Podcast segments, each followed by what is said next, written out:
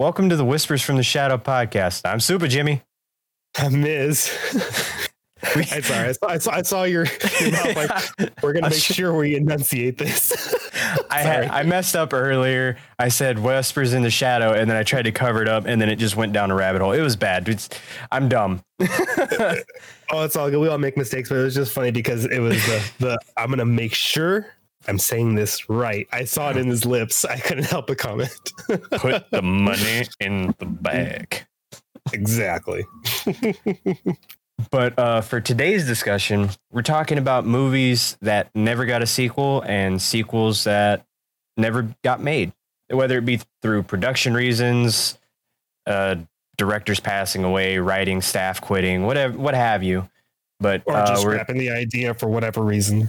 Yeah, and that that seems to be a, a big trope in this industry. But yeah, I would imagine. I mean, he, I mean, hey, that's how you get a lot of your classics, like like anything that Guillermo del Toro does now. Uh, Like I love his can do no monsters. I love his worlds. I just love. I love his mindset. I mean, Crimson Yeah. Peak is like one of my favorite movies he's done. I forgot he did that. I keep forgetting he did that. Oh yeah, no, that, that was a big, big, big deal because uh, everyone's like, "This horror movie is going to be fantastic." It wasn't even a horror movie; it was a goth romantic, guys. How'd you not get that from the trailer? Yeah, like like how dare you say this is a horror movie? You fucking I mean, it could be considered you know, the supernatural world or whatever. It could be considered a horror movie, which is fine. It's but it's just the fact of like it wasn't going to be your ooh ghosts are running around and Tom Hiddleston's this murderer and all this other stuff. it, it was like I, a very well told story. I loved it. I would honestly like to see Tom Hiddleston do a horror movie character. Like Jack, like I could see him being Jack the Ripper. I really could. That'd be an interesting choice. Yeah. I mean, are we going based off of just that one? I mean, because I think he could be a very good like H. H. Holmes. Ooh, I I didn't could think about it. I, Well- I could see him. I could see him doing the hotel thing. The only reason I would say, well, I mean, if he grew a mustache, yeah, because that was kind of H. H. Holmes' trademark was like a, the the the twisted up handlebar mustache Like type handlebar deal. mustache, yeah. Yeah, but um, yeah, I could see him doing. I could see him doing a horror horror movie character. He's got the chops for it. I think he can do it. A lot of people can. It's just it's not the it's not profitable. it's about the fun of making movies. I would say. How dare Like- you have fun making movies? I'm here for money, damn it. Yeah. Hey, hey, just throwing this out there. If any horror movie wants to hire me to just be some dumb guy in a costume, I'll do it. You don't have to pay me as much as you do these big name actors. I guarantee you. Less commas, less zeros. I can be the tree. Run, you dumb bitch! yeah, for sure. For sure. Just standing- easier. Just, just standing there and you see someone trip and fall. It's like, oh, you're gonna die. Oh, there it goes. Oh, they're But- gonna get you. It'd be like uh, on Friday, you're gonna bite your ass, Mr. Mailman. Exactly. it's like, haha, he's gonna oh, oh, oh, oh, oh, and stab. You ruined the scene. Cut, cut, cut. Sorry, I couldn't help it. Tree's got, you know, words too. Come on. Trees have feelings. Don't let me get tree beard out here. I'll bring the ants. I love I love Treebeard. Let us know what movies you'd like to see get made into sequels or what horror movies should have had sequels in your opinions. Let us know. yeah, we can uh, critique them and or have a discussion with you guys. See how Yeah. it goes. Oh yeah, big time. But um starting the list off kind of weird is Leprechaun in the Old West. This was supposed to be done back in 2008 with Daryl Lynn Bos or Darren, excuse me, not Daryl, Darren Lynn Bozeman, Bosman, Bozeman, revealed that he wanted to take over the Leprechaun franchise with a reboot titled Leprechaun in the Old West, where the little bugger, this is the word for word from uh, Screen Rant, gets inside a time machine that takes him to the Colorado Gold Rush. Bozeman reiterated his desire for this film last year. So this was published back in. Na, na, na, na, na. Uh, this was published back in 2020. So he's Bozeman said this back in 2019. 19, yeah, 2019. Uh, Warwick Davis to return in his titular role. Honestly, I think the Leprechaun series, me personally, I love it. I love it just the way it is, but I think it's ran its course. I was never a big leprechaun person, so like no skin off my teeth. I'm not missing much. I know that. um, but it, it's definitely got like uh, we talked about earlier about cult followings. Yeah. uh, it, it's got a cult following. It's it's gonna still be made. I mean, talk shit all you want about how stupid Sharknado is. There's what three of those. yeah, like I wish they would have stopped before they even got started, but that's just me personally. I didn't like Sharknado. Don't don't don't don't hang me for that. That's a cult following film, though. That's obviously spewed its fair share. Leprechaun's Yeah. the same thing. Yeah. Um, but how do I feel about Leprechaun in like an old west setting? I feel like it just wouldn't work. It just Yeah. doesn't. It just seems more campy than it needs to be. I could I could see it working for one for one reason, one reason only is because it fits the narrative of the leprechaun because he's back in he's in Colorado back in that was 1860 something 65 I think. So with his gold, whenever somebody takes it from him, he tries to collect it and however he, you know, goes about collecting it is on Yeah. him. So I could see that I could see that aspect of it working, but I don't think that it would work out the same way that any of the other leprechauns did. Because my personal favorite, honestly, is the first one with Jennifer Aniston, and then uh, Leprechaun into Hood. The, I think that was, Dude, Leprechaun in the Hood's classic though. Dude. Four? movie's so fucking good. but I'm a big I'm a big Jennifer Aniston like fanboy. She can do no wrong movie. Yeah, like like just. It's like, oh, this is Jennifer Aniston. She's on. She's my next ex-wife. Come on, Jenny. like like like that that's the only reason why that one's above uh leprechaun 4 into hood because it was just it, like that one i'm sorry that one was just too funny it wasn't ser- it wasn't taking anything serious like you had a leprechaun smoking weed at one point in time it, it was just it was funny to me it was but that's one of the like i i just i don't see this one being on that same level like I could see the comedy aspect of it. Love Warwick Davis. He's a great actor. One of my favorite little people. And he, you know, he's been in. He was in Willow back in the, what was that? The eighties. Um, he was a leprechaun numerous times. He played all the goblins in Hogwarts. Like the dude is well established as an actor. oh yeah, I know he's fantastic. Yeah. So I mean, just just seeing him act is it, it's it's it's I, I like seeing him act personally, but I just I don't see the lep- I don't see this leprechaun being on the same level as the previous ones because of the simple fact that like could Bozeman do good with this? Yes. Could Warwick Davis do good with it? Yes. But I feel like this franchise has already ran its course. As much as I as much as I enjoy the Leprechaun movies, it's it's a no from me personally. But that's that's my two cents on it. Fair enough. Fair enough. Um, we'll move on to the next one. Me and me and Miz were talking about this earlier. Um, it's called there, there's a there's a movie. I love it. It's funny. It has Bruce Campbell in it. It's called Bubba Ho-Tep. It's a it's an insinuated Elvis fighting a mummy. It's so ridiculous. It's good. But they wanted to make a and they still, from what I can understand, they still want to make a sequel. Um, it's called Bubba Nosferatu, Curse of the She Vampires. And I'll read you a little synopsis of that. Bubba Ho-Tep, starring Bruce Campbell as Elvis Presley. So it was. So he was an Elvis. So he was Elvis.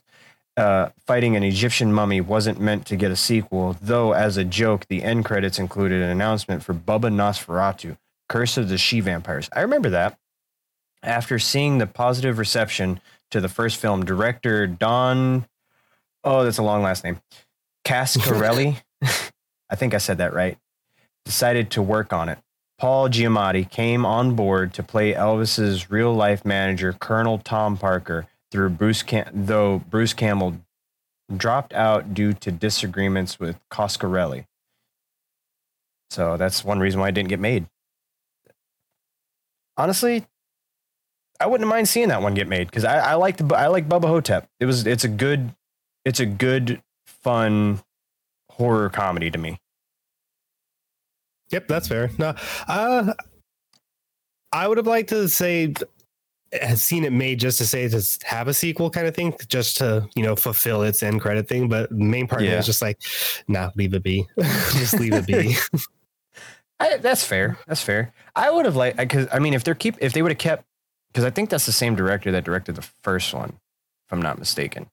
So if they were to do the same style writing, same style comedy, same style movie altogether, and take it into the second one, I could see it doing just as good as the first one, if not better. But that's just me. That's fair. That's fair. And if you haven't seen Bubba Ho-Tep, I highly recommend it. It it if it, it will tickle your fun. funny bun. It is very it's, good. it's fun. good fun. Because Bruce Campbell, he just he just envelops his role as an older Elvis that uh, didn't die on the pooper. Um, this one I really didn't want to see get made. It was called the Monster Squad versus Godzilla. yeah, that. Well, as soon as I, why even make a sequel to it? You don't need to. Like You really don't. the movie's fantastic as it is. Uh, and I feel like making a sequel against something like Godzilla makes literally no sense. How would you No. even put that together? So like, I wouldn't even know. if they made this, if, if this actually gets greenlit and ever made, I definitely won't be seeing this shit. No, There's I won't. Way. Because uh, the synopsis for this one says the 1987 Monster Squad is a cult classic. It is. It's one of it's one of my favorite older older horror, Fantastic film.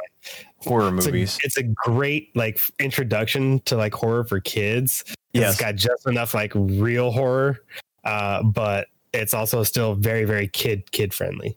Yeah. And I think there's maybe like one curse word in it. I think it's the word damn. I think that's it. I don't remember, but um, yeah, there's not much cursing. There's not much blood or anything like that. Uh, I think like one of the more graphic scenes in it is like towards the end when Wolfman gets blown up by dynamite. That's like one of the more graphic scenes. Other than Yeah. that, it's really pretty tame. And I don't even think they sh- I don't even think they showed him blowing up. I think they just showed like an explosion. Like they showed him and then they showed the Uh, explosion. I think they had like a marionette that blew up, and then um, you don't really even see much in the explosion. You just pretty much see like your typical arm go one way, torsos kind of stay still, uh, Yeah. or whatever. but it's like when the after shot is when they have like his hands and feet and torso like all strewn about, and you see like actual guts and stuff like that. Yeah. where it's like that most. That's where I say it's the most graphic for it. Yeah. but than that, it's tame, tame as hell. But it says that they uh but it says that the Monster Squad is a cult classic. It is. So much so that a remake or sequel never got made. Not uh though uh blah, blah, blah. though not for lack of trying. In this case, a sequel one idea director and co-writer Fred Decker, which Fred Decker is a, a pretty predominant person in the horror industry and in movie writing industry in and of itself had was pitting the monster squad against the king of monsters himself godzilla i don't like i don't see how that would work Yeah, At all. at all. Yeah, there's no fucking way. like I, like would it have been good would it have been good fun Probably. yeah but i don't think it would have been on the same level as the first one that's one of those ones that like no thank you Yeah, no, I, I'm I'm glad to skip this one. Like, Yeah. just keep it where it is. it's fine.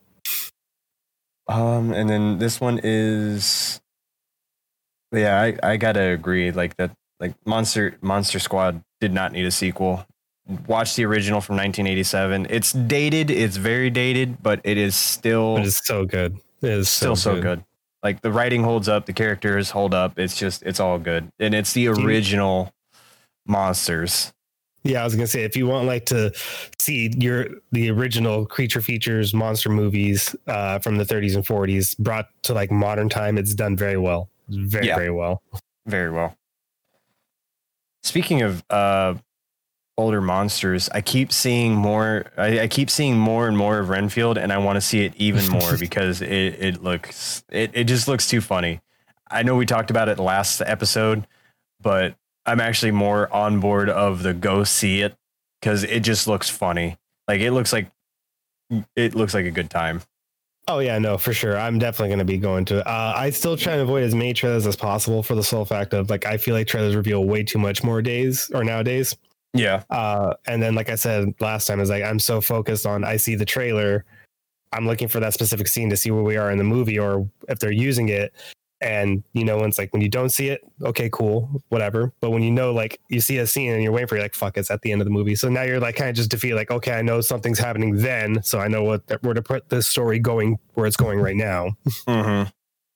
Yeah, I, I try to avoid trailers, but I don't mind seeing like snippets of it from TikTok, like that, like just That's like a fair. thirty That's second fair. snippet. Not that bad. Sometimes even 30 seconds is too much. Fair. That is fair. Because sometimes that 30 seconds reveals way more than it intended. And you're like, oh. especially if, I'm not this kind of person, but I envy those who are. But like those people who dissect a trailer or like just like here's a screenshot of you know an upcoming announcement, and like they fucking dissect that one picture and they have like 90 different sub- subjects or topics that can go based off of that. It's like how Yeah. do you guys know? I, I don't. I don't get how they do that, and that takes a lot of skill. I will admit that because I Mhm. like because they're like, oh, in this scene right here, you can see he's showing his fangs. That means he's about to suck someone's blood. It's like, how did you wait? How did you get that scene? That was not even in the trailer yet. And then how did you like progress to the point where I need a Venn diagram? of all this random stuff, yeah, it, it's it's Like, weird. I I need to know your flow chart, sir. but uh, coming up next is George A. Romero's Resident Evil. Excuse me, a little congestion. Sorry about that. It says the father of zombie horror, bleh, the father of the zombie horror subgenre, adapting a horror game inspired by his work. How could this not be great? Romero came on board the Resident Evil movie in 1998 and his script was reported to be faithful to the first game.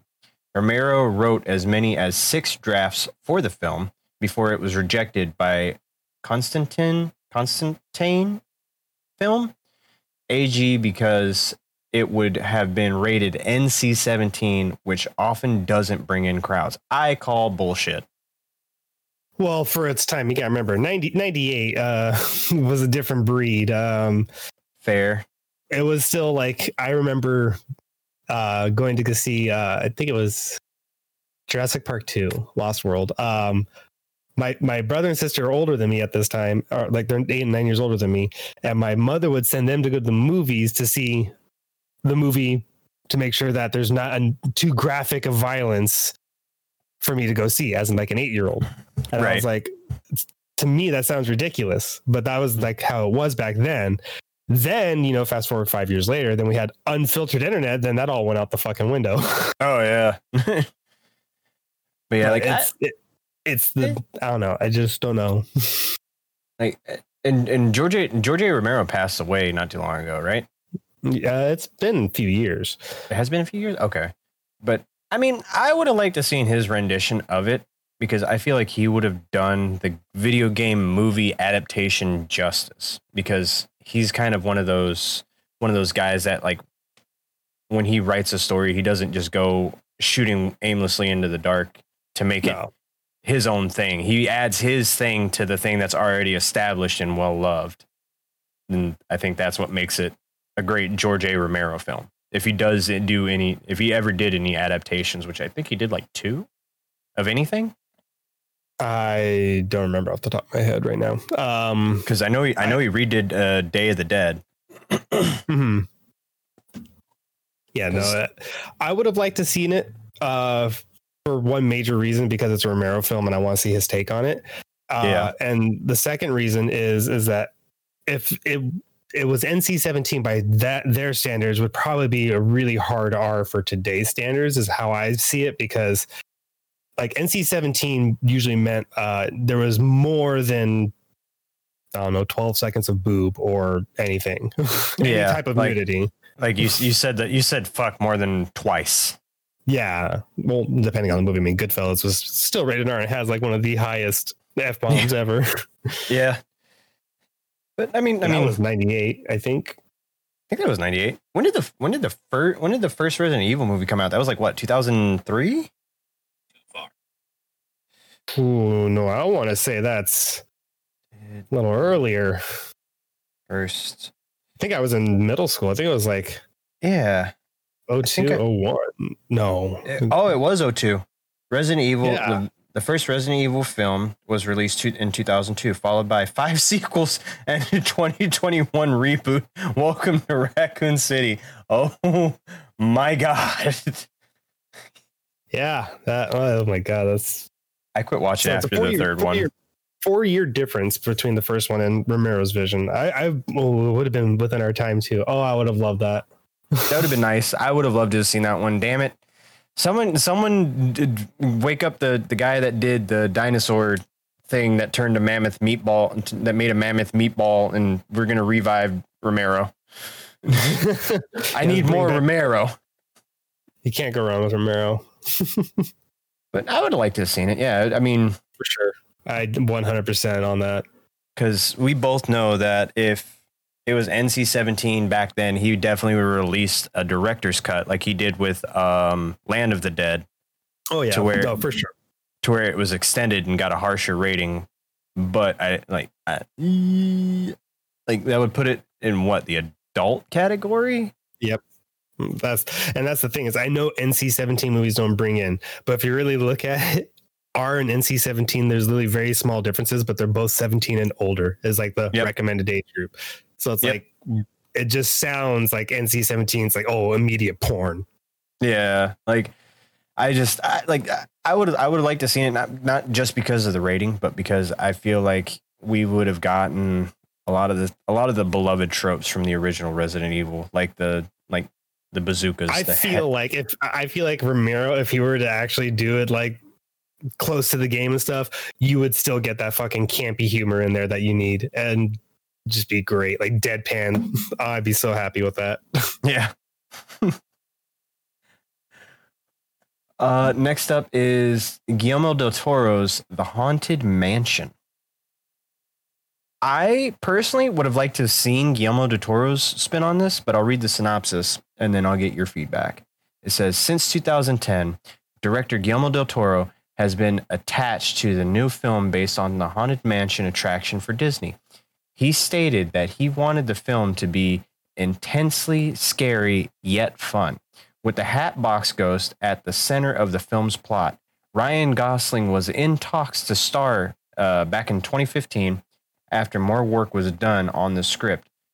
Through uh, though production never started on it, so this one got stuck in production hell. But I would have liked to seen it just because I love. We, we said it. We both said it. We love Guillermo del Toro's worlds, his ant, his yeah. creatures, his monsters, whatever wh- whatever you may want to call it. I would have loved to seen his spin on this. Yeah, 'Cause- because they are doing that, and I don't know who is supposed to be doing it now.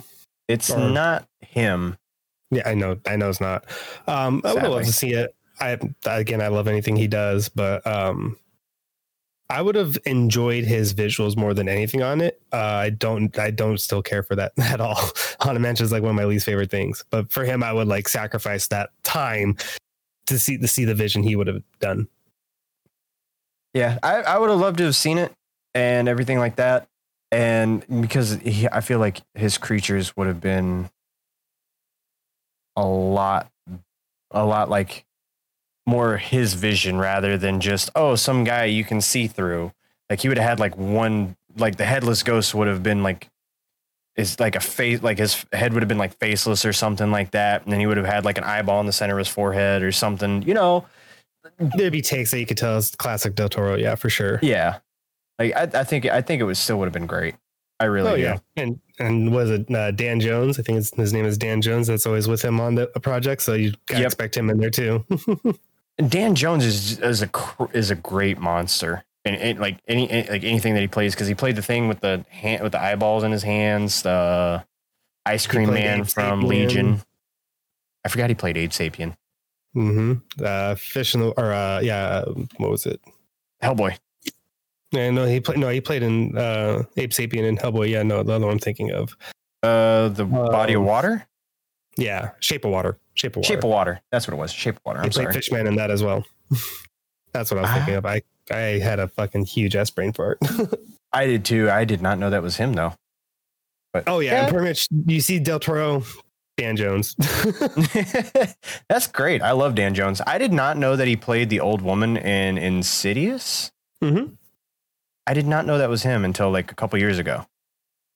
Like when I went like uh, around the time that I saw Insidious 3, I did not know that was Dan Jones. I was like they did really good with his makeup because they Oh, made yeah. him look like a like a like a like a female corpse bride. I was like, what? yeah, I was like, well. Um, next one is called Child's Play on Elm Street. So oh God. It's basically I'll, I'll read the synopsis. For years child's play creator dan mancini been anxious. I love dan mancini. He's he's he's good at what he does.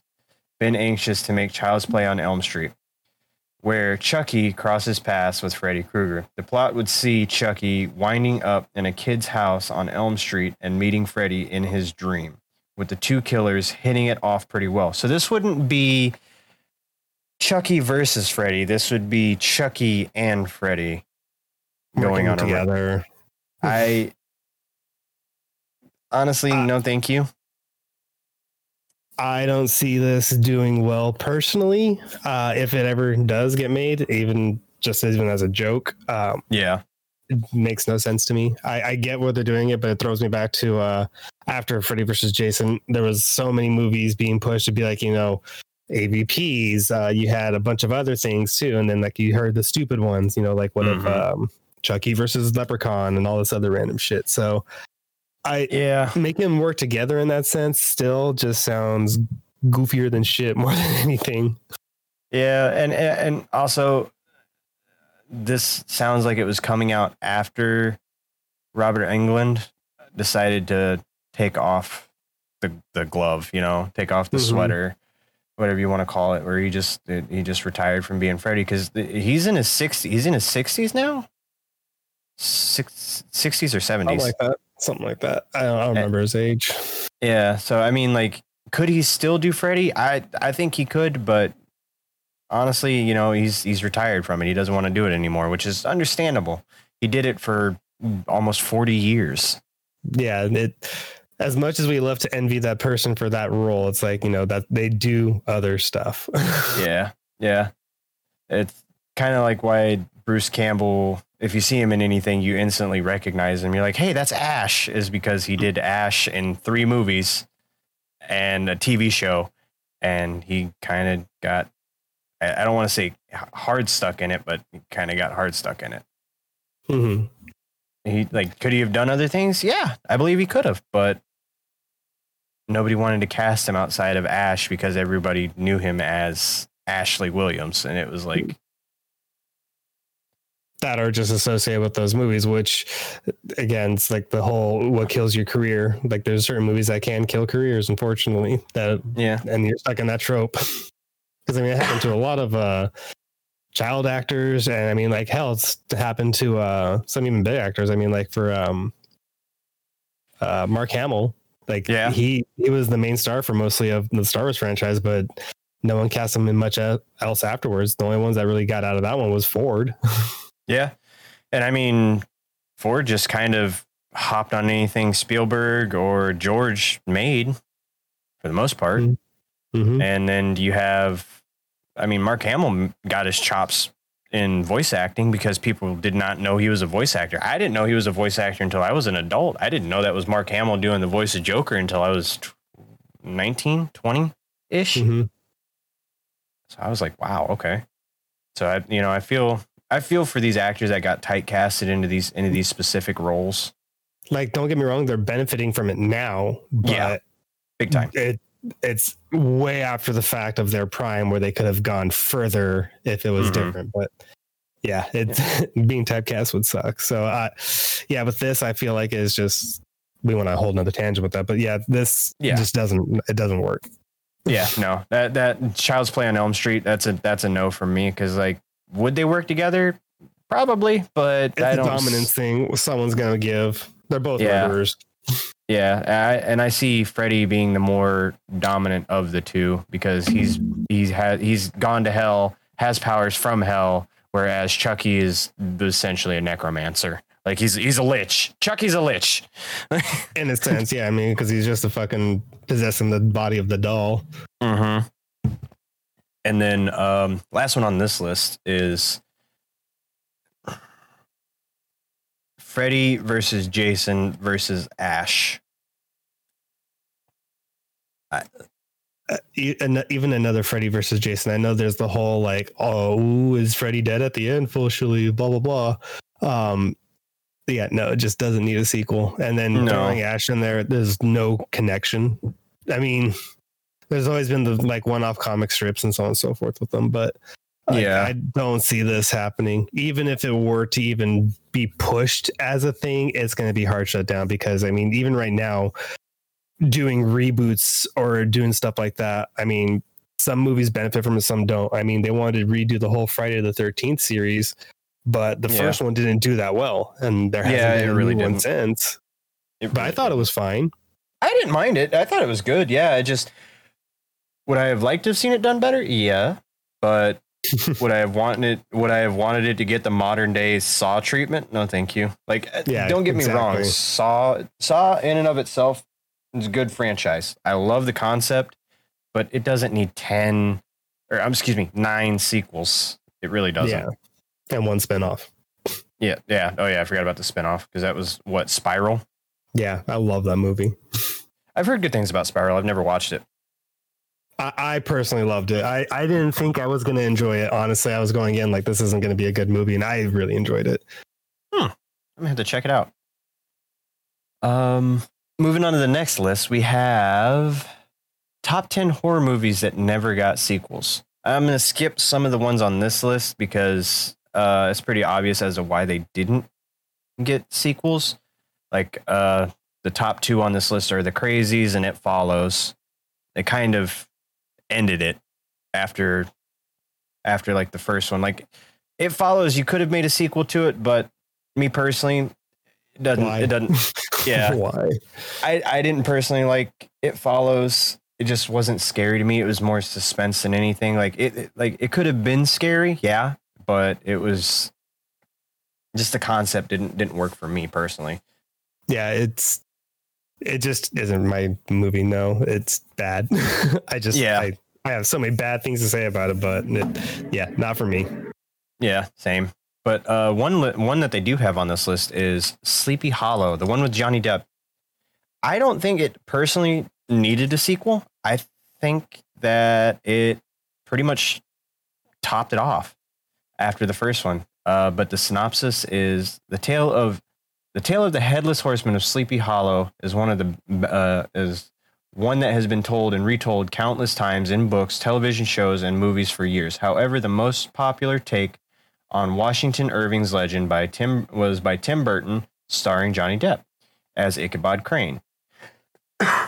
In this version, Ichabod is a lawman sent to the titular town to investigate a series of murders of, of the townspeople uh, or excuse me, murders the townspeople claim have been carried out by the headless spirit, it would be easy to see Depp's version of Crane return in further paranormal adventures, while Depp and Burton would reteam several more times. They never did revisit this story. Me personally, I think it ended on a high note on the first one. I think Johnny Depp did good. I think Tim Burton did good. I think the movie was great. It's one of my all time favorites. I honestly don't think that one needed a sequel, personally. And I think Tim Burton no, might see it the same way.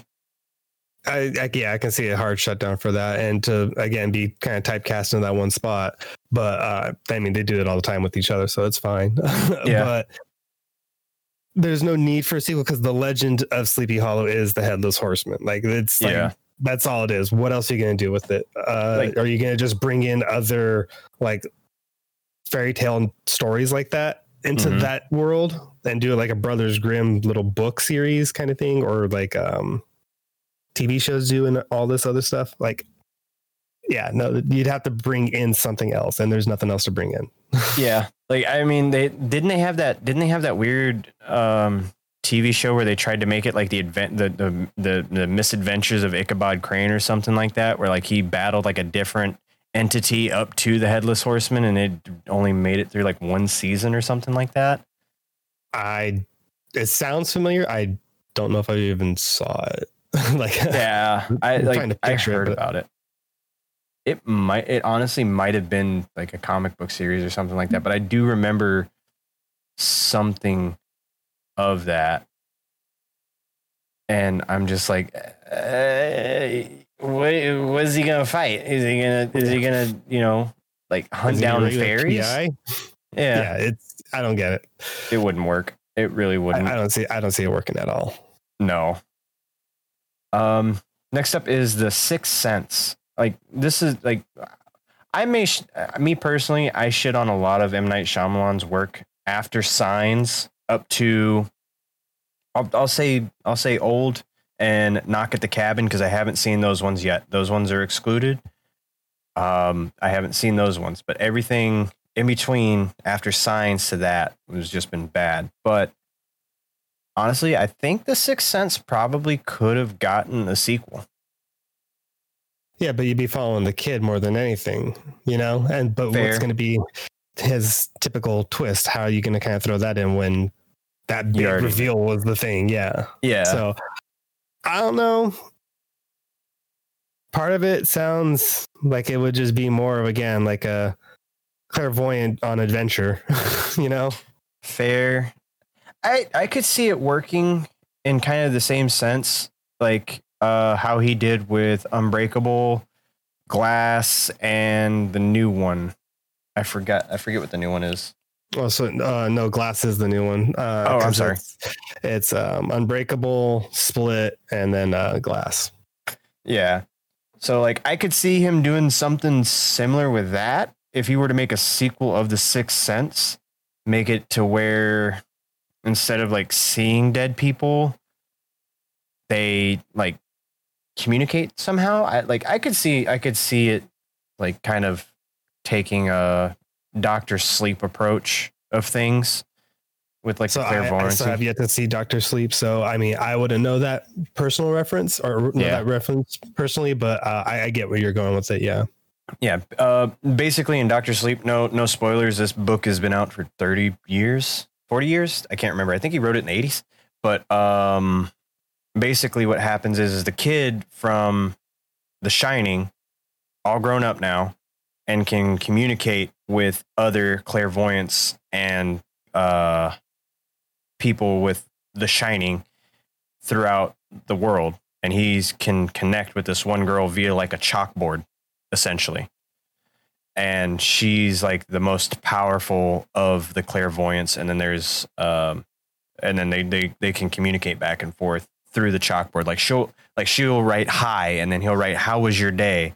And it appears to both of them on a different chalkboard on different ends of the US.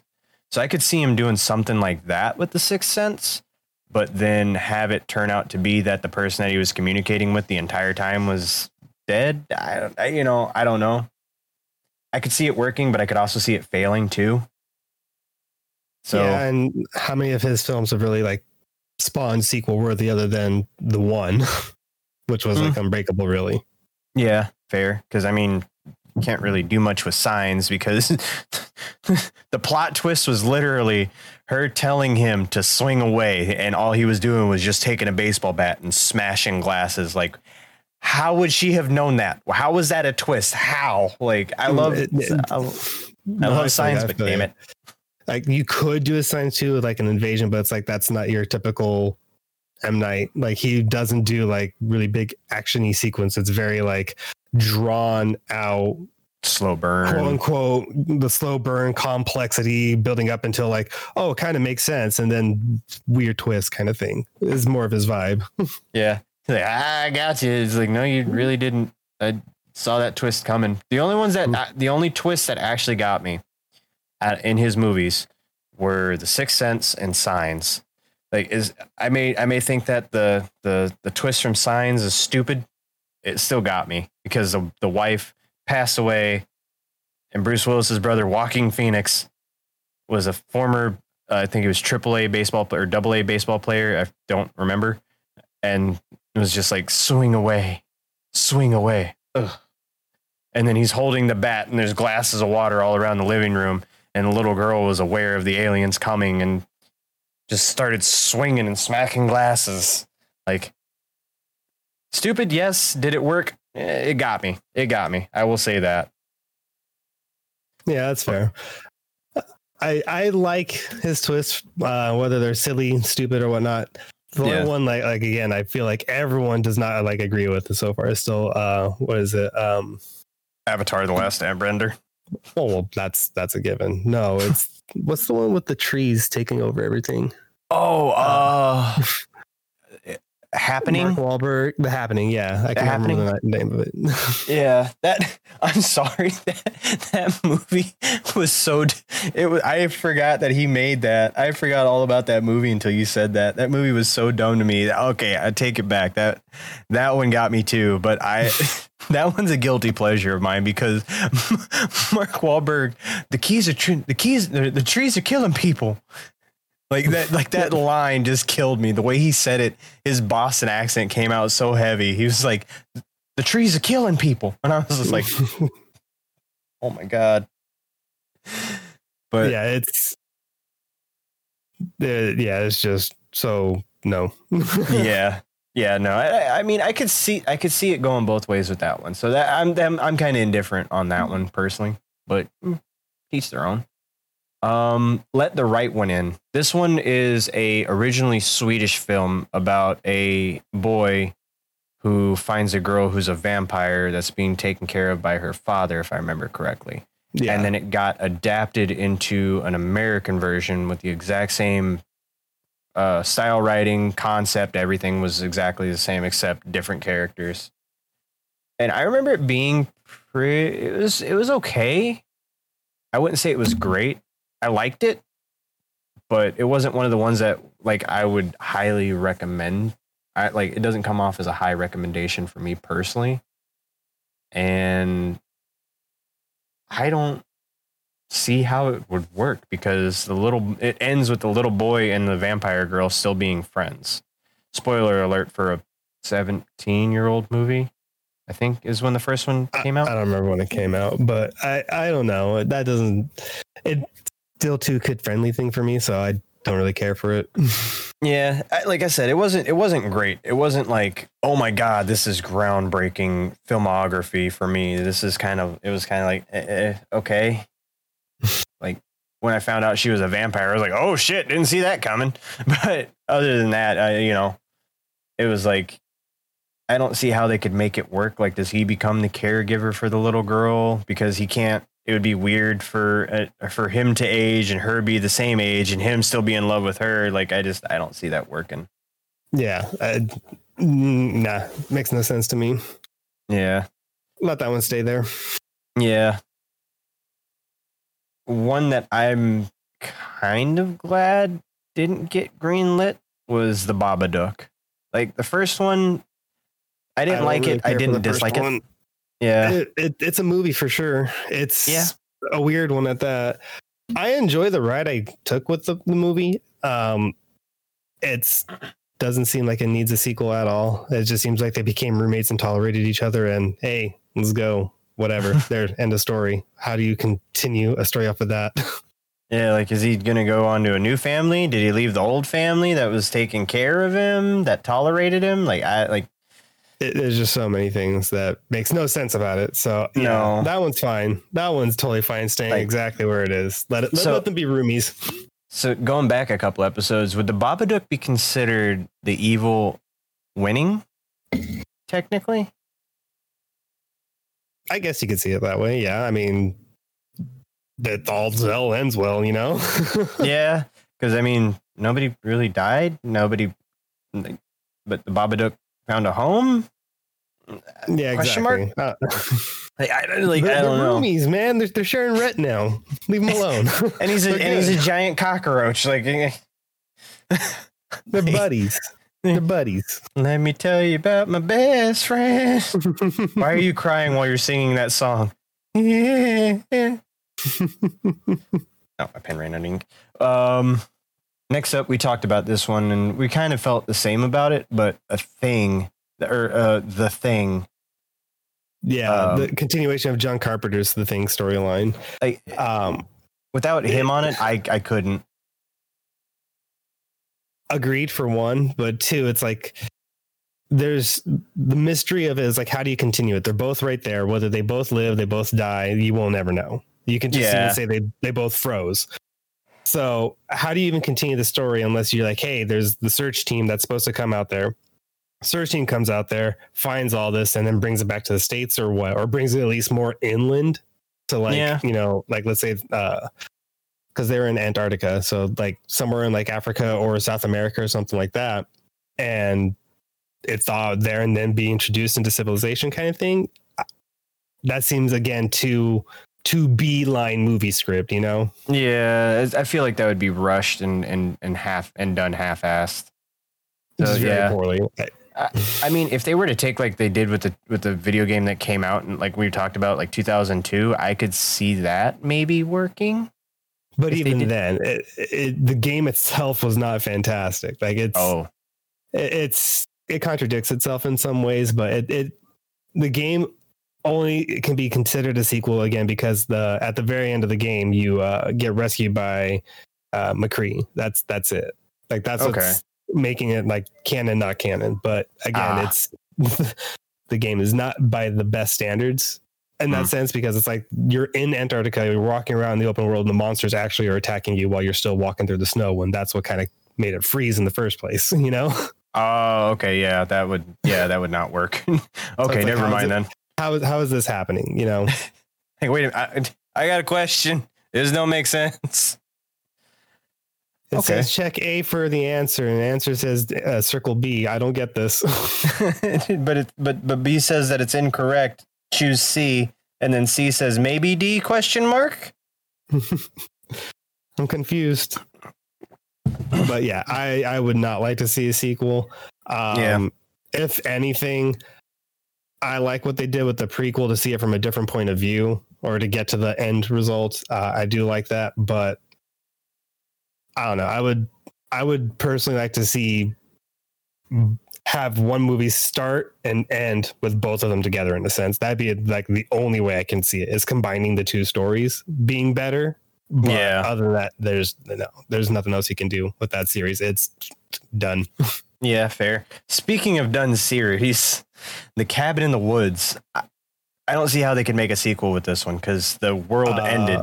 yeah, the end of I the was movie. Gonna say like, Like- there's no way for a sequel unless you're like, hey, you want to know what happened in the last like half hour for them around the world? I guess um, we could tell three stories with this, right? Yeah, that sounds good.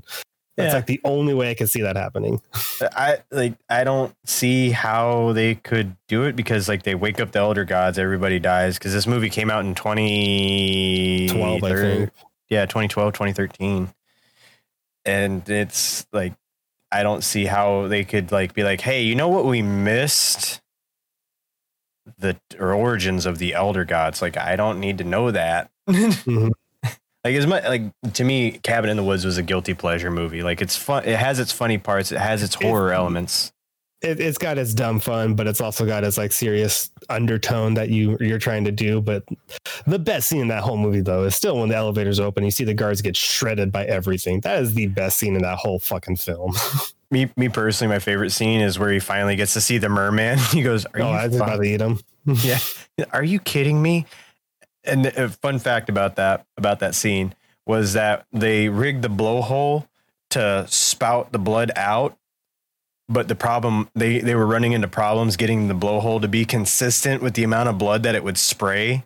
So like sometimes it would just be an ungodly amount, and the whole thing would just get everywhere all at once. And other times it was like sputters. So like while the actor is doing this like the first one just blasts him in the face and it's like all of the blood that they had poured in there that was supposed to come out in three short spurts. And it just blasts him in the face. And he's just laying there and he's like ah! And then they're like oh crap we got to redo that. So they do it again. And then it's like it sputters. It sends out like five or six little sprays where it's like and he's just sitting there and he's just like what? And then they go to do it again and then it doesn't work. So they empty it out fill it back up with the i think it was uh, co2 and the blood and they go to do it again and then it does the first thing all over again he's like all right i need a break but he said There's he- many he's- times I can get blood in my face. but he's, he said he was dying laughing the entire time, and that's why they had to keep cutting. Was because when it would malfunction, he would start laughing because when it first blasted him in the face, he's like, "Oh, what the."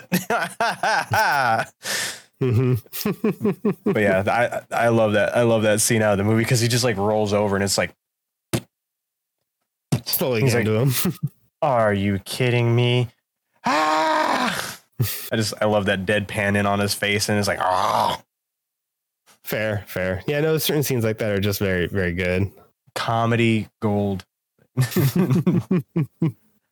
uh, moving on to the next list. This one's from Looper. The other two are from Screen Rant. This one's from Looper. I kind of like Looper because they kind of they kind of fish for other people's opinions, which is something that I would like to do here on this show.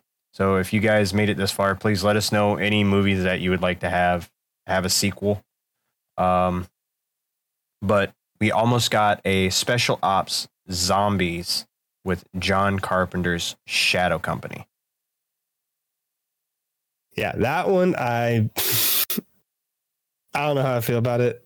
For I've- one, it's got it's got John on there. I'd be happy, but yeah, I'd see it just because it has John on there.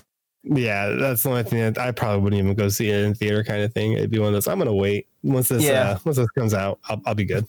Yeah, I feel like it kind of. I feel like it kind of would have if it came out. Excuse me, I got the hiccups. If it would have came out before Dead Snow, I feel like it kind of would have been, hey, Dead Snow copy John Carpenter type of deal. So I'm kind of glad we didn't get it, but at the same time, I still would have loved to watch it because John Carpenter, come on. I can see that. Yeah, I can see that. Uh, next up is the Wachowskis wanted to show us a cannibal soup kitchen with carnivore.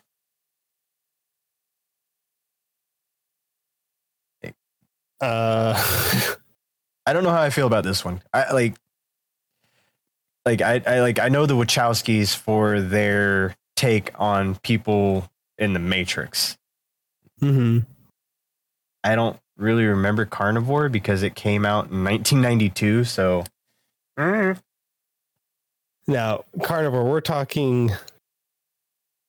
Oh my god! Yeah, I mm, I don't know. I would personally only thing I could say is I'd see it just because of the Wachowskis. I, I love Yeah. their directing. The only movie I did not like, and that's just because I wasn't a fan of the anime. But I loved everything how they shot it, wrote it, and everything is done very well. Which was um, Speed the Racer. Animatrix. Oh, I was gonna say I like the Animatrix. Oh, I don't know. I love the Animatrix. No, I was gonna Oh. say is Speed Racer. Their take on it, bad. it's just I, I don't like Speed Racer, but I Yeah. watched that movie for them specifically because I love their shots. I love how they do things. Yeah, I love the I love the fact that they like keep the the the the frame of focus on the person while like stuff is going on around them, and you can still tell what's going on around them as you're focusing in on the person. It's not just deadpan, dead set on the face type of deal. So I mean, I could have i could see them doing a horror movie, but I would like them to do their horror movie, not a sequel to somebody else's. You know what I mean? Yeah, yeah. I- no, uh, they they would seem to be doing from the ground up instead of remaking. Yeah, because I I feel like that would do better for their style. Personally, I love like I love the Wachowskis. They're great directors, and the fact that they're, you know, there there's two of them that are directing on the same set, and both of them have a different approach is just honestly awesome. And it and it shows in their work, and it shows that they that every movie they make is a labor of love. But I couldn't see them doing a sequel. I like if they would have made this, I probably would have seen it because it has their name on it but as far as wanting it to get made, I wouldn't want them to make this. I would want them to make their own horror movie. Yeah, yeah. Let's start from the ground up, and that's how they are. Yeah, because I like, I just I don't see them as a like a story continuer. I see them both as storytellers. hmm Um, let's see. Steven Spielberg could have given us evil aliens with night skies. I don't know. I don't. I don't know how I feel about Steven Spielberg directing a horror movie. There's not much information on this, but it says uh, this would be a successor of Close Encounters of the Third Kind, produced by Columbia Pictures and they wanted Steven Spielberg to make a sci-fi follow-up. So I mean, I'm I'm not a fan of Close Encounters personally. No, it's not one of my it's not one of my films. Like I said, I love Spielberg, but not everything he does do I absolutely love. yeah, and like I, I could I could have, I could see like his take on the animatronic style to make it look really awesome, but I'm, I gotta, I gotta say, like, Close Encounters just wasn't really my cup of tea. Even the remake, I was kind of like meh about because I've never been like, ah, aliens. It's always been like, ah, there's a guy trying to stab somebody in the closet. ah, yeah, a shark. That's right. No, for me, I'm not a fan of Close Encounters. Um, but for what it is, uh, a sequel to it, I don't really see even going well. No, like I, there's I, only so you, much you can really do other than like again another ET. yeah, like they like they like they wanted to make an ET sequel, but Spielberg told them no. Yeah, because no. that it just he he like he's one of those guys that'll that'll shoot down something that he doesn't see working out, and I'm glad that he's that type of director. But like, you know, I don't really see I, I don't really see this even working out, even with him directing it. If even yeah, if he were no. to direct it, write it, produce it, whatever. There, there's I, no saving it. I don't see any I don't see any saving it. It's done. No. Um and then let's see. Oh, we already already talked about that one, Bubba Nosferatu. But mm-hmm. um Tim Burton wanted to give us some love. He wanted to give some love to geek love. Katherine Dunn's Geek Love is one of the most ups, upsetting and beautiful novels ever written. So, okay.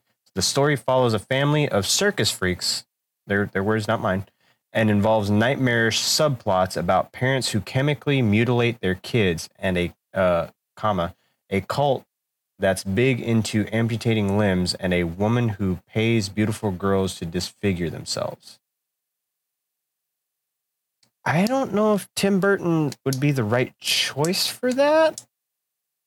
In a campy way, and then even in a serious uh, no, I think he'd do fine with it. Um, but I don't think that would be something he'd be willing to do. yeah, it sa- it says that he wanted to do it, but like, it doesn't say whether it was production, whatever the case was. So, yeah. I just I don't know. In a 2000, okay, here we go. In a 2006 interview, Burton admitted the book was near and dear to his heart and that he had been really interested in the project. However, the filmmaker said that adapting such a cherished classic was quite daunting. Understandable. I mean, it sounds like it. And he wasn't sure if he could do the story justice. Still, Burton said that if he could ever get rid of that fear factor of destroying a great book, he might make the movie eventually. Flippers crossed uh, flippers crossed. We'll see someday. Hmm.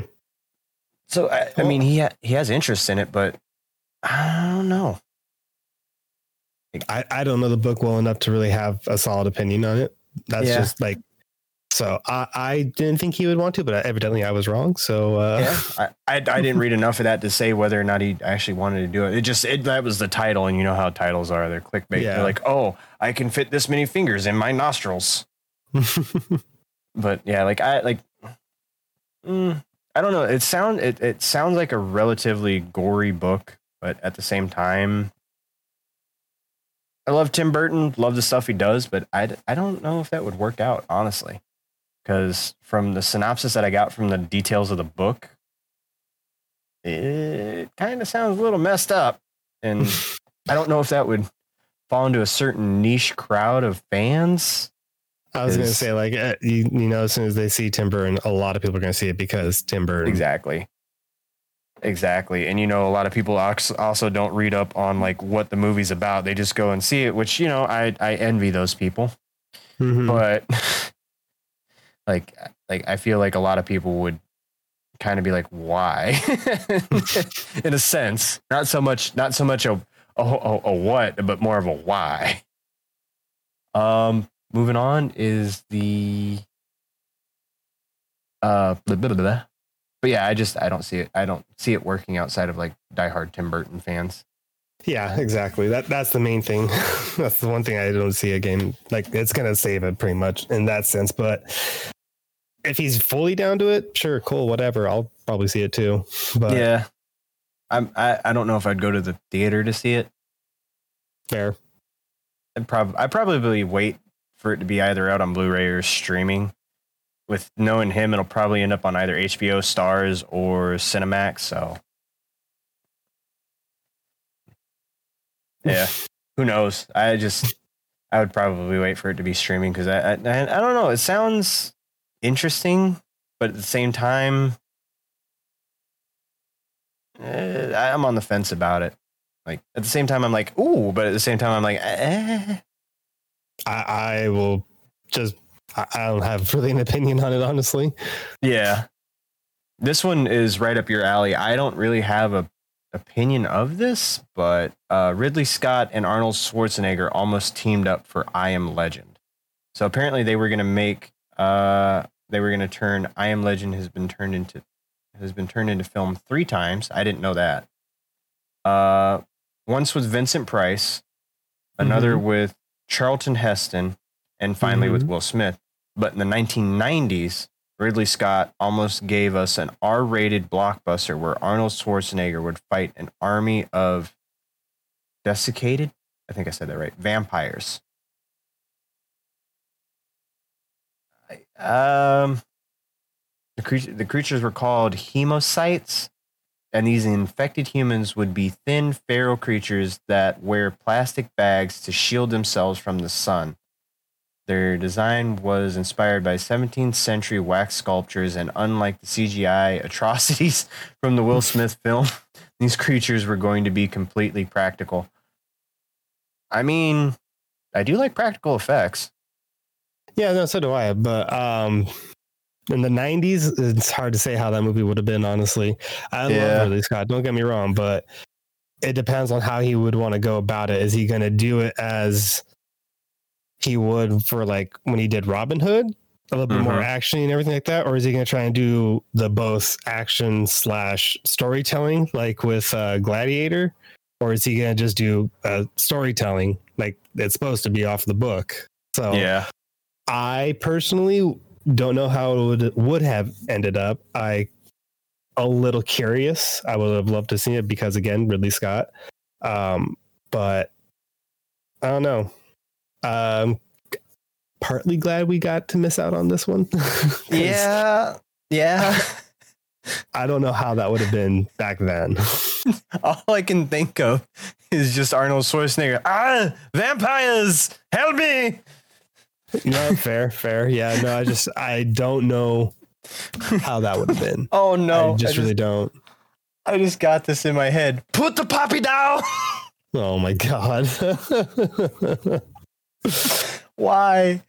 Oh my god. Yeah, no, I I'm kind of glad I missed this one. Kind of it's piqued my curiosity. Yes, I wish it was made just to see Yeah. how it turned out, but kind of glad missed it. Kind of glad. Kind of glad. Yeah, and we and the next one, like, I like before we go, or excuse me, before we go on to the next one, with this one, like, it would have been one of those ones that would have kind of turned into like Predator in a sense. Like, it would have had its huge fan base, and I feel like it probably might have ended up getting this another sequel after that to see like what happens with Arnold Schwarzenegger's character or something along those lines to see how this progressed. And I just, Even if it didn't go that route, I don't think it would have gotten the sequel. But at the same time, yeah, I don't know. It just would have Uh, been an interesting take to see from the both of them. Because Yeah. Arnold doesn't that's it doesn't seem like an Arnold movie where he's this scientist and trying to like save mankind in that sense by trying to find a cure constantly. Because even when you do see him as like an intelligent person, he's still usually some form of like DEA or FBI kind of uh, agency, you know? I have a 240 IQ and a 500 pound squat. Yeah, exactly, exactly. Like, like, I- like Seeing him in that kind of sense is not a bad thing. It's just I don't know how his take would have been with it. Is where I'm getting at. I, yeah, I don't think I don't think he would have been this. Uh, like me personally, I don't think that he would have cast him as the scientist per se. I think he might have cast him as the hero trying to save the scientist that was trying to reverse engineer everything to fix everything. I could see it working in that aspect, but you know, even that aspect still seems kind of like a long stretch, you know? yeah, like, I like just I can see it in some senses, but I don't know how the two would have really done it together in a sense because yeah, it, it's so weird hearing those two names together. yeah. It it really is outside of like Predator or anything that like deals with like that that that type of genre Well, in that the nineties, it was more of like Arnold was playing that that FBI uh, DEA because I mean you had what True Lies, you had We had- Eraser, you had We- uh, there was another one. Uh, what was it? Uh, The the Commando. Yeah, Was one. but that was I think that was like late eighties, early nineties. But yeah, I it was mean, like, I'm early early nineties. If it if it was the main ones, the main ones in the nineties that like stick out that or that stereotype are True Lies and Eraser for me.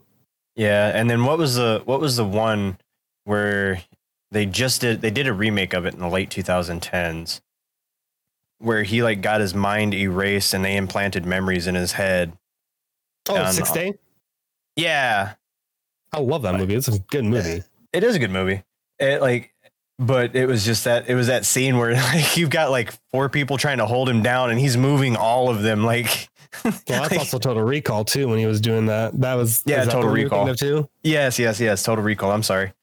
Yeah, that was When- that was in the eighties. No, that was in the nineties. That was in the night. No, It was was it in the nineties? I was I was thinking that was Oh like my God, you eighty seven. I think it's eighties. Yeah, no, I think it's the late eighties. I gonna Google say, I that got all quick. fucked up there. But yeah, like I just I, I, I could I could see it. That's that's another one of those ones that I could see it working and not working at the same time. Like Ninety. like- oh my god. was it nineties? Yeah, it was Oh ninety. wow, I didn't even get it all the way typed out. Um, but um, oh, before we again the and one more thing before we go on to the next one, I found this out recently. Th- uh, funny enough, through TikTok, that Michael Jackson made a scary movie slash music video in '96 called Ghosts, where he was a ghost and people were trying to kick him out of his house, and it, it apparently was a small side movie that I had never seen, but the effects are very dated. But I actually kind of watch it out of curiosity because it, like, from what I saw, it looks like a combination of like kid friendly horror comedy and like some actual like practical effects that looked pretty decent. And I was like, okay, Interesting. I. It's kind of hard to wrap my mind around, but sure. I'll I'll send you the video of it later. Like it, it it it messed me up. I was just like, what? I didn't know he could act too. That's kind of kind of weird, but okay. And uh, we only got uh three more, or no, excuse me.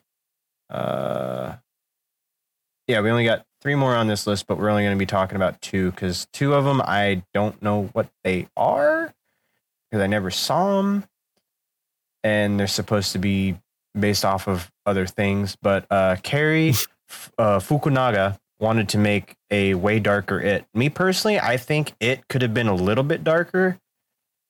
Not true to the books, kind of dark, but there's some stuff that they definitely could have added in. They they could do so much more with the implications on a lot of things, but I mean, to really recite that book word for word in a sense, let's not do that.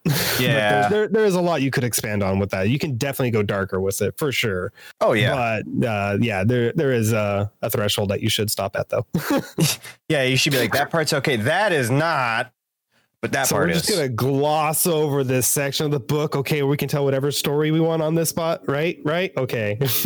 Okay, okay, okay. All right. I feel like somebody was reading through the book and they're like, uh huh, uh huh, yeah, yeah, no. And they're just like, yeah, we're not putting that part in. That part specifically. But yeah, like, I- like I could have seen it go a little bit darker. Like, um, I can't remember the name of the character with that had that his parents uh, burned alive in the house. Because Mike. Mike, thank you. I can never remember all their names, but um, there was a scene in the book that I kind of wish that they would have kept, that they would have put in the movie. I don't remember how it exactly played out, but uh, essentially, I think it was when they were getting ready to go down in the sewers the first time, not as adults. Um, and Mike came across his parents instead of them like trying to escape.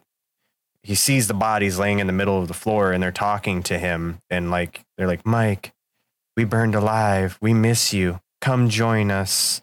You know, kind of like how they did with Georgie. You'll float too. You'll Mhm. float too. Like that kind of sense. But I would have liked to have seen that in the movie because I feel like that would have added to the fear factor of the overall. Where as like you know you had some the old lady the the old lady with leprosy for uh what was his name Eddie? that- Eddie yeah yeah the old lady with that leprosy the werewolf um her father um the clown itself hmm there- there's a lot more they could have done for sure. Oh, yeah. I yeah. still like what we got. Don't Yep. get me wrong. I prefer the first one over the second one. Um, I think they they definitely could have gone darker though, for sure. But Yeah. what they did do, I, I still enjoyed with how dark it got in some spots. The implications, again, sometimes is always worse than actually addressing it. You know, yeah your mind does a lot more worse things when you the little less you know. Yeah, because the greatest fear of humankind is the unknown. I always say. So it's it. Yeah, like would I have liked to see in a darker version of it? Sure, they could have gone darker in some areas, but was it necessary? Uh, See, that's a difference, though. Is it necessary? No, but Yeah. you could always do that really harsh, go for it all, and then be like, okay, so what do we cut out and what don't you like, and we can reshoot that. Yeah, like hey, listen, Mister King, look at this. Tell us what you like, and tell us how we can make it better. Mhm. Like, there's so many ways with it, but like, yeah, I don't know. I would have liked to gotten it, but I'm glad w- with what I got. I'm happy Yeah. with what I got.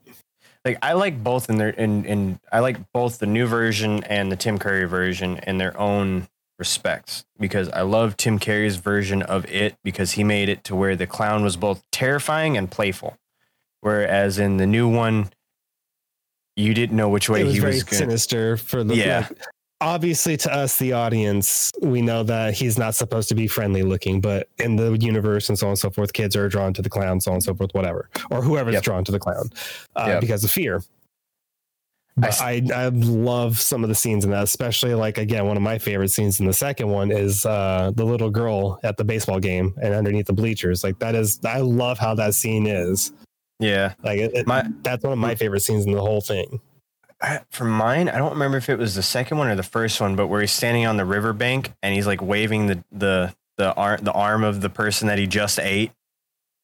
I think that was the second one. I want to say that was the second one. No, was it the first one? I think it's the first one actually. I can't remember the exactly what part it was though. I Yeah, he's- what part you're talking about. I think he's it's like the first one though. He's just standing there, blood all over his face. He's got he's got the freaking arm. He's holding on to it like this, and he's like Mm-hmm. He waves waving at him. And I'm like, all right, okay, like it. um, but yeah, I mean, yeah, I, I would like to seen a little bit more darkness in it, but I, I'm I'm happy with what we got. Like you said, I like I don't Yeah, I don't think it I don't think it needed it, honestly, but it would have been interesting to see. I'm the kind of person that says go all out first and then edit from there. Yeah. Um, and then lastly, we have another George Romero uh, wanted to make a zombie rock musical. It sounds wild to me that he'd want to do that, but if he were to, you're damn right. I'm gonna go fucking see that. I, I would have loved to see a take on that. I feel I feel like it would kind of be reminiscent of um oh god, Rocky Horror Picture Show for me. I I love Rocky Horror fair. Picture Show. I love oops, I love George R. I love Romero. I love him for what he's created and all that fun stuff. For him to make a horror themed musical is something that we wouldn't have seen because they were talking about doing this back in like like early 2000s before he passed away. So this would have been pre pre uh what was it? Genetic opera. Yeah. And uh, that came out in 08. Yeah, and that's that. Honestly, that's one of my favorite favorite gore musicals because there's more out there, believe me. Mhm. But that one is my favorite. that's a And- very very good one. I, I love opera. oh yeah, it's it's a, it's a Repo, Repo. I mean Repo. I love Repo. It's Yeah. so it's so good. Um, repo. I I would have I would could see it being that way. I really can, but I don't know if it would be as upbeat sounding, if that makes sense. Yeah, I could, I could definitely see that because I don't like if he's doing a zombie, if he's doing it zombie rock, I could see it being kind of more hard rock and that kind of like grungy. Yeah, like that's that's exactly why it wouldn't be like as like fast sounding or like heavy or like actual operatic music in a sense, you know. I feel Yeah. like it'd be a different like style. Yeah, I could, I like could, it's like a school of rock kind of sound. yeah, I could, I could. Uh, that's one of those ones I could actually see working out if it had, if it had been made, if we had gotten the opportunity to do that. You know what I mean? Mm-hmm. I feel like that would have been one of those ones that would have been good. It would have been a cult classic, uh, just like all of his other movies. But I don't know. I don't. I don't know if they would make a sequel off of that. Which you know, I would love to have seen it be made, but it's one of those ones. I think it would have been a one and done type of deal. It's fine as is. It's fine Yeah. as is. Yeah, it's like it, it's like one it's like one of those movies you're like, wow, that was great. I hope they never make another one because that one was great. Yeah, just leave it, leave it, leave it alone. I mean, give it time. I'm pretty sure someone is going to remake it. Um, probably like another ten years. Probably we'll see. Well, I mean, the way the way that they're doing it now with horror movies has honestly piqued my interest because they have a lot of um origin they have they're they're starting to have a lot more original ideas with horror instead of it just being the slasher fic the slasher flicks the the monster feat the creature features or the the religious horrors they're kind of casting a wide net and coming up with really really original ideas based on true stories original ideas friggin like when we did our reviews and our recommendations of the movies that are coming out renfield like I, Mhm. That's an original idea. And then you've got the Pope's Exorcist. That's based on a true story. Evil Dead Rise. It's a reboot. You know, like, Uh, like, Oh, uh, I can't wait for that. that's gonna be so good. We got what two two weeks? Two weeks before that comes out. I and I think it's next week. It's on the 21st, right? think so. Here, let me. I'm gonna Google it. Yeah, that's next week Friday. Yeah. But yeah, like. Um. Let's see. Googling it now. But yeah, like I could. Like I love seeing the fact that it's like that that the horror genre is actually getting some love and some attention now because I'm sorry, I'm I'm burnt out with the superhero movies. I haven't watched one. people are. Yeah, I haven't watched one since Endgame. I haven't watched any of the shows, and it's not because oh this actor, this this this that and the other. No, it's, I'm just I'm done with it. I'm like I'll I'll watch them when I watch them. I just I just wanted to finish the. Uh, let's see, it comes out. Yeah, April twentieth. Yeah, next week. Haha, Nice. four twenty. Let's go. comes out 420 that's funny but yeah like i um i just i just realized that but yeah i just i don't know like superhero movies like i'm a big comic book nerd i'm a big anime nerd i'm a big horror nerd i'm a big just all encompassing nerd but at the same time i'm burnt out on superheroes i really am i could go another five years without seeing another one get made and i would be all the happier because Yeah, they're in, fair. I, I'm sorry. They're they're introducing all of the they're introducing all of the the they've already listed all their big hitters and now they're introducing all of everyone that's left. Like I wish they would have continued. Yeah. Like I wish they would have continued Daredevil. That show was great. I wish they would have continued Punisher. That show was great. The Iron Fist. That show was great. But you know, they just didn't can't they just didn't continue the contract with those actors for whatever reason. And there's now a lot of things that were going with it, but yeah, no, agreed. Um, it. I'm just not a, t- a, a show person, so most of the shows I don't even watch. For one, yeah. But yeah. Oh, I don't know. That's why I'm. That's honestly why this year I'm on the the horror bandwagon. 110 percent is just there's. I'm on the horror bandwagon for the main reason of that I just love horror in general. Um, yeah, the, my I feel like the it's gotten a lot better over the past couple of years for sure. Mhm. And like I hear more people actually enjoying horror or more talks about horror as opposed to, you know, like again 10, 15 years ago, it was like you're one of the weird people that fucking watch horror movies and like that, don't you, you sick fuck kind of shit. yeah I, dude, I I do remember that. That was a rough time to be a horror fan because we didn't really have anything.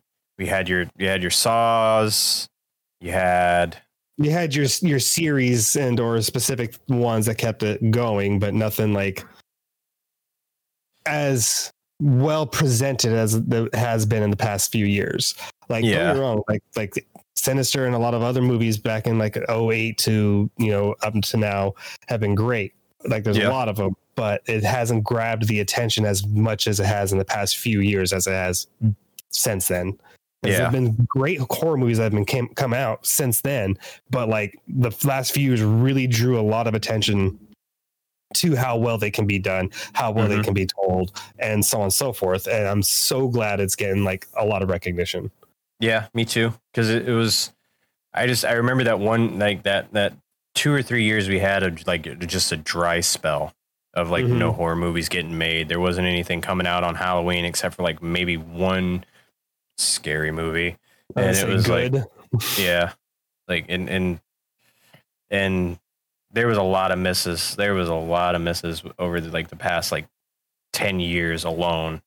But in like the last what four, three, three or four years, it's been just kind of steamrolling. It's been snowballing, mm-hmm. and I'm enjoying the ride. I, like I've always, I've always liked horror movies. I've always liked the horror genre as a whole. But what really got me into it was I just loved being scared when I was younger. Yeah, yeah. Because uh, what honestly got me to like scary movies is the same thing that I have a irrational fear of is The Grudge. Because uh, it was 2003, I think. I was living in Florida. Hurricane Charley had just hit, and me and my family were watching it in the living room. In a living in our living room, it was very small. I had my bed on the floor because we didn't have room for a mattress. We had a couch, a chair, my mattress, and then my area. My area consisted of my TV, uh, my GameCube, and my Xbox, and my mattress. That was my specific area. I had a dresser in my grandma's room, which this was a one bedroom apartment that five people were living in. or no, excuse me, six. Um, but um, while we were while we were watching the movie, I was playing. Uh, I was playing on my GameCube. I think I was playing True Crimes, Streets of LA, or something like that. oh my god. It was either that or Smash Bros. I don't remember exactly what game I was playing, but I was sitting there. I was focused on the screen. So I'm sitting there focused on my screen, and I look up every so often to look and see what was going on with the movie. And I didn't. I didn't. I hadn't seen it. This is this is pre iPhone, pre iPod Touch. This was like back when our iPhone, when our Internet iPods, spoilers weren't everywhere. yeah, back when our iPods were like half the half the length of this and twice the width. Mm-hmm. And carry around HDD with you. Yeah, and then, then Zune was like just starting, but um, I was sitting there. You know, I hadn't heard anything about The Grudge. They just told me it was supposed to be a scary movie. I like scary movies, and I've always liked scary movies. But I was like sitting there. I was watching my screen, looking at the movie, watching my screen, looking at the movie, and I just so happened to like do something and look at the movie right when she's turning around in the attic, and the face popped out and it was at that moment where the face popped out and scared her. I threw down my controller and jumped the length of my mattress and said, "Yeah!" and everybody died laughing. Oh, I bet. But it was one of those. It was one of those moments where it was like, I like that feeling. I like that that the story that comes with like, oh, this monster only appears during certain circumstances, and this happens when it does, and don't oh, read yeah, from no, this for sure. book. No, yeah, for sure. I, I just loved that feeling of being scared, your heart rushing, and that like sudden jolt. Like before, like again, when we got into that trope, also of like jump scares immediately means good horror movie. yeah, I, I am sorry. That was a trope that I kind of wish we would have let just kind of it's die it's effective. after like 2010. it's effective. It still Yeah. affects people today. If you use them properly, it's great. Yes. But to have like The entire movie. like like there's so many jump scares or fucking cut different angle, cut different angle, like multiple different times. It's like, oh my god, dude. I, There's I- so I- there's so many things. I think the movie. I think a movie that actually utilized the, the jump scare to suspense scare, like with audio cues and stuff like that, ratio really well. Honestly, unbiasedly, was Sinister in in more recent years. Because- oh, yeah, no, I, I could agree with that because the way they do the music is very unsettling, and then when they do the like some of the reveals throughout the movie, you hear that and music get more intense, and you um can feel the weight of like the ambient sound or Mm-hmm. that that dread or like that realization for the characters and so on and so forth. Like it's done very very well. Yeah, and- and my thing is, is that for every, like, I think, I think that like it did it really well because for every one jump scare, it had two to three suspense scares like after that, and like the movie. well, more more timed like in your Yeah. face out of a random moment instead of like oh here it comes three two one. Yeah, where you're just like, oh, paranormal activity. Ah, got me. Like it was. It And was that's like the that. same director and crew that did uh, the um, Black Phone that I praised Really? from 2021. Yes, Really, I didn't know that, that was them. movie is fantastic. I've heard good things. Fantastic. That is my heard- number one movie from 2021. Oh my god, Nice. I love that movie. I saw the I saw the trailers for it. And it is that's Kevin Bacon, right? No, that one? Ethan Hawke. That's Ethan Hawke. Ethan- Okay, it's, it's Ethan Hawke. No, like I said, it's that whole crew. okay, okay. Yeah, because I. Ooh, excuse me. I couldn't. I, I always get Kevin Bacon and Ethan Hawke mixed up. I don't know why, and I don't know how. I was But- say that's a very hard mix-up, but Yeah. okay. I don't know how I do it, but I do. I'm like, hey, that's Kevin Bacon. They're like, no, that's Ethan Hawke, and I'm like, oh, oops. but yeah, like that. Like I like him in any horror movie that he did. Be uh, because what was that? The Stir of Echoes. Stir of Echoes. oh With- yeah, Kevin Bacon. He's fantastic. yeah, with Kevin that film. Bacon. I loved Kevin Bacon in that film, and I loved Ethan Hawke in uh, Sinister Mhm. because like he. Like, I'm I'm sorry, Ethan Hawke is just. I feel like he is best made for horror movies. He's that kind of actor that you can put in any role. Don't get me wrong, but I feel like he's one of those ones that is like genre specific for like just being horror that. in general, that suspense Yeah. and thriller. Yeah, no, I feel that. I feel that.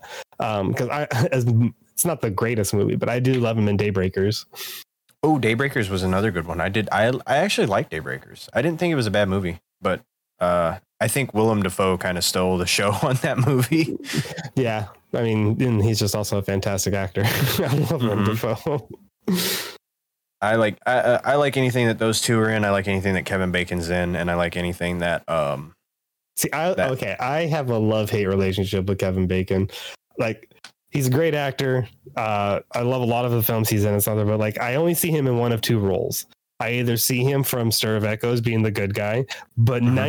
99% of the time I see him as the dickhead fucking uh, uh, little prison guard from Sleepers. That's how I always see him. Oh yeah, So I forgot he was in Sleepers. Every time I see Kevin Bacon, I'm just like, you motherfucker. Like, which role are you doing today? yeah, Like, exactly. Because he, he did did- both very, very well. Yes, because he, plays did it. very nice. I'm a good guy, and he plays that fucking despicable asshole. Because he did. He did that in R.I.P.D. The first one. I haven't seen the second one. I don't. I. I, I don't know if the. I don't know. I don't even know if it's out yet or not. But yeah, he in R.I.P.D. He played uh um uh Ryan Reynolds' partner, who turned out to be uh like a demon or something like that, possessing a human body. Spoilers alert. But yeah, he was like. At first, he seemed to be like a really nice guy, and then like out of nowhere, you're just like, "Bam, dickhead!" You're like, "Oh, dang it!" fair, fair. Yeah, no, it was it was definitely like that's that's how I always see him. But he's great. He's great. Love him. But you know, one genre I would actually like to see get a little bit more love. Honestly, in in in upcoming since now technology and and everything and practical effects have gotten so much better, would be like the psychological stuff because Oculus I thought was I thought was pretty decent. Ouija I was okay. Oculus. I I absolutely love Oculus. That's that's that paranormal suspense, Psychological. psychological, minimalistic, but it's very complex, but very minimalistic visual where you're just Yeah. like your mind's going crazy, like what's gonna fucking happen now? It's Yeah. just so fucking good. Oh my god, I loved Oculus. It was it was a good movie and like just the whole like i kind i i kind of wanted them this is going to sound dumb but i kind of wanted them to do a sequel to oculus after i watched it but if it wasn't going to be the original writers and directors and team behind the first one i wouldn't want it because they did such a good job Flanagan wants to do a sequel. I don't know, honestly. I, yeah I've, I haven't heard any reports or anything. Well, I haven't actually looked up, but I don't know if he's going to do a sequel. If he does, it'd be interesting. Um, but I don't think it would need it personally because it's very well. Actually, it's not specific to them because it's tied to the mirror itself, which is what makes it like so fucking terrifying. Yeah. it's just a very regular household item. That's what I love about those possession and psychological aspect ones. It's very very good. Yeah, because I like honestly, I think I think Oculus did really well where a lot of other psychological horrors kind of shit the bed, so to speak. But I would Yeah, like to 'cause I see mean- more psychological stuff. like most of the psychological you'll see is either like uh your Hannibals, like uh Silence of the Lambs and so on and so forth, or you'll have your um oh my god, I just had it uh the cell, like with like a Oh, yeah. killer in a coma, what's a futuristic way or how do we kind of communicate with this killer and get locked in his world kind of sense. Mm-hmm. And I mean that's set- that's almost how the uh Insidious series can be looked at too, because you get locked into the other and it's the mirror world in a sense. yeah, because I mean that one was kind of like was that one that one honestly was a combination of paranormal and psychological because it played on it played on both, but it, it like as much as I like the Insidious There's a series, further, my bad, the further. Yeah, the further. Um there's my only complaint honestly is that a lot of the movies were very like the first like the, I think the first two Yeah, the first two were kind of jump scare reliant, but they made up for it with a lot of like the suspense. With yeah, the, there's a lot of unsettling scenes or whatever, but they didn't like go crazy with jump scares. But like, Yeah. the ones that did happen are very well timed, very well scripted, and and very very good shots. Like it's not just like a oh, and then oh. It's like there's some that's like here's a longer frame of it, but it's like jump Mhm. scares like oh shit that's surprising, like not just a oh we're in your face oogie boogie. It's like very subtle, like the the lipstick demon being like half in view is still Yeah. one of the best scenes. Yeah, and it's still praised to this day as one of the scariest scenes of all time because of the Yeah, fact that like nobody saw it coming. Yeah, it's so smooth. It's so it's done right. That's how you do a jump scare right. Yeah, and they did it. They and they didn't just do it as like a ha jump out in your face type of thing. They did it, uh, and this is something like, I. see only this much of it, like half its face, and it's, Yep. it's so intimidating. And then on top of that, they played the music with it to where it was like you got the audio aspect of it as you were getting scared by the visual aspect of it, which is something Mhm. that Sinister did as well. And I and that's what made me like both of those is because they didn't just play on the let it let it pan out to dead silence and then scare them. No, we're gonna have the silence, the audio with the scare to equate this jump scare to being bam right there, and Mhm. then we're gonna have the suspense shots have the buildup of the of the uh, music. Mhm. It's just it's done so well. Oh my really god. I, I that scene is so fucking good because I remember the first time watching it, I was just like, it caught me completely off guard. I was like, fucking, oh, good. It got it got me really well because I was in the movie theater and I like while they were sitting there talking, I was scratch I was like scratching the inner part of my thigh, and it scared me so bad I actually punched myself in the nuts like hard. like I jump back and my first reflex when I get scared like that is to bring my hands up to protect my face. It's just a re- I don't know why I do that. It's just a reflex to get my hands right here when I get scared. And it's a lot of people's reaction because And I'm just- and I'm just sitting there and I'm just like, watching the movie and I'm scratching my, I'm act, I was actually scratching my thigh. and this looks weird. I was just scratching my thigh and that part happened. I just went wham. And I was just like, how is it? like I tried to scream, but it was just so high pitched because I decked myself so hard. It hurt so bad. I felt it Well, in my stomach, like right in this Oh. area. What's the worst when it's in the stomach? I was just sitting there and I was just like, I don't, I don't want to watch the movie anymore. I want to go home. I want to go home. and my friends were all dying laughing at me. And I'm just like sitting there writhing in pain. And I'm just like, ow. But one of the best comments I ever seen, I'm not the only one that was alone in this experience. There was a, uh, I think I seen it on Tumblr like 10 years ago or something like that, back when Tumblr was still really popular. But a guy commented on that scene. He goes, scariest jump scene of my life. I was scratching my nuts, almost ripped the whole thing off. hmm Yeah, I remember seeing that comment. Yeah, because it's such a fucking well placed spot. Just oh my god, it's so good. Yeah. And it- it's at it's at such a lull. You're not expecting it. You're in your comfort zone. You're just like, oh, they're talking about Okay, background story. Let's go. Let's go. and then And just then they like throw that shit in broad daylight. You're not expecting it. It's so Yeah, good.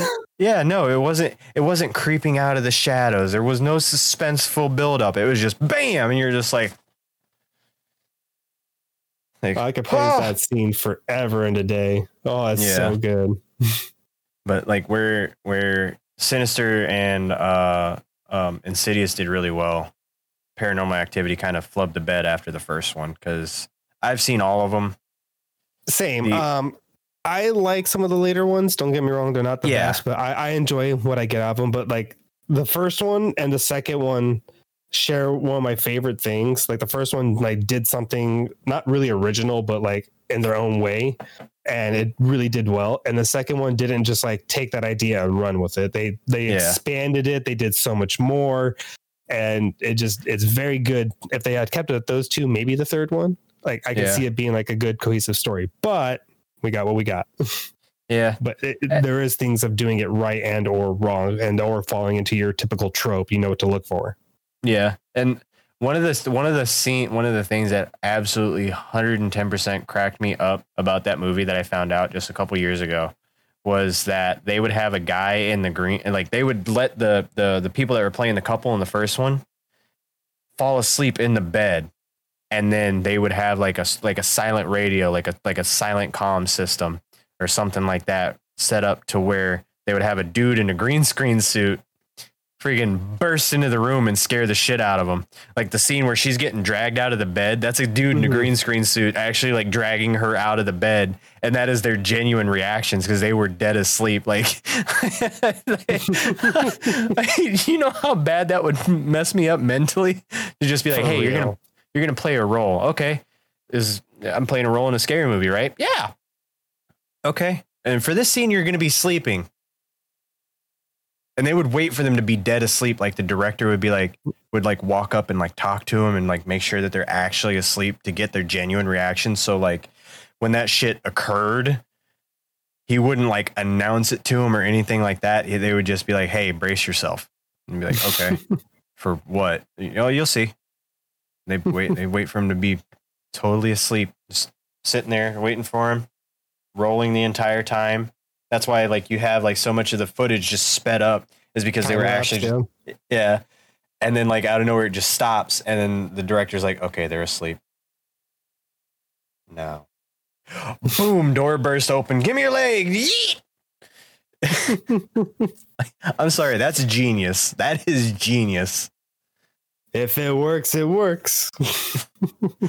and then um oh what was the other thing too? Like a couple of the other scenes were were where like shit was going on.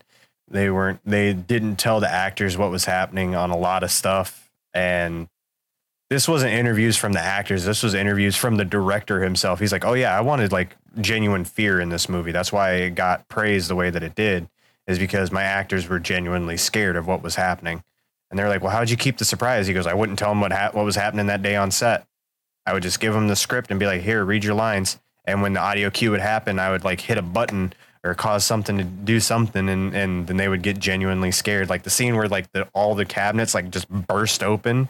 hmm They had pressure caps on all the little seals that you put to like magnetize the cabinets to like shut. Yeah. And and he was just like three, two, one, and it, and she was like, I don't know if I could work in those stressful environments, man. Right. It's like, hey, you're gonna lay down for a nap. Oh, cool. Yeah. oh shit. Goodbye. Like, I'm pretty sure I'd probably screamed the same way too. Just ah! From me to all you guys. I'll see you on the next one. I'll catch you guys on the next one. Bye.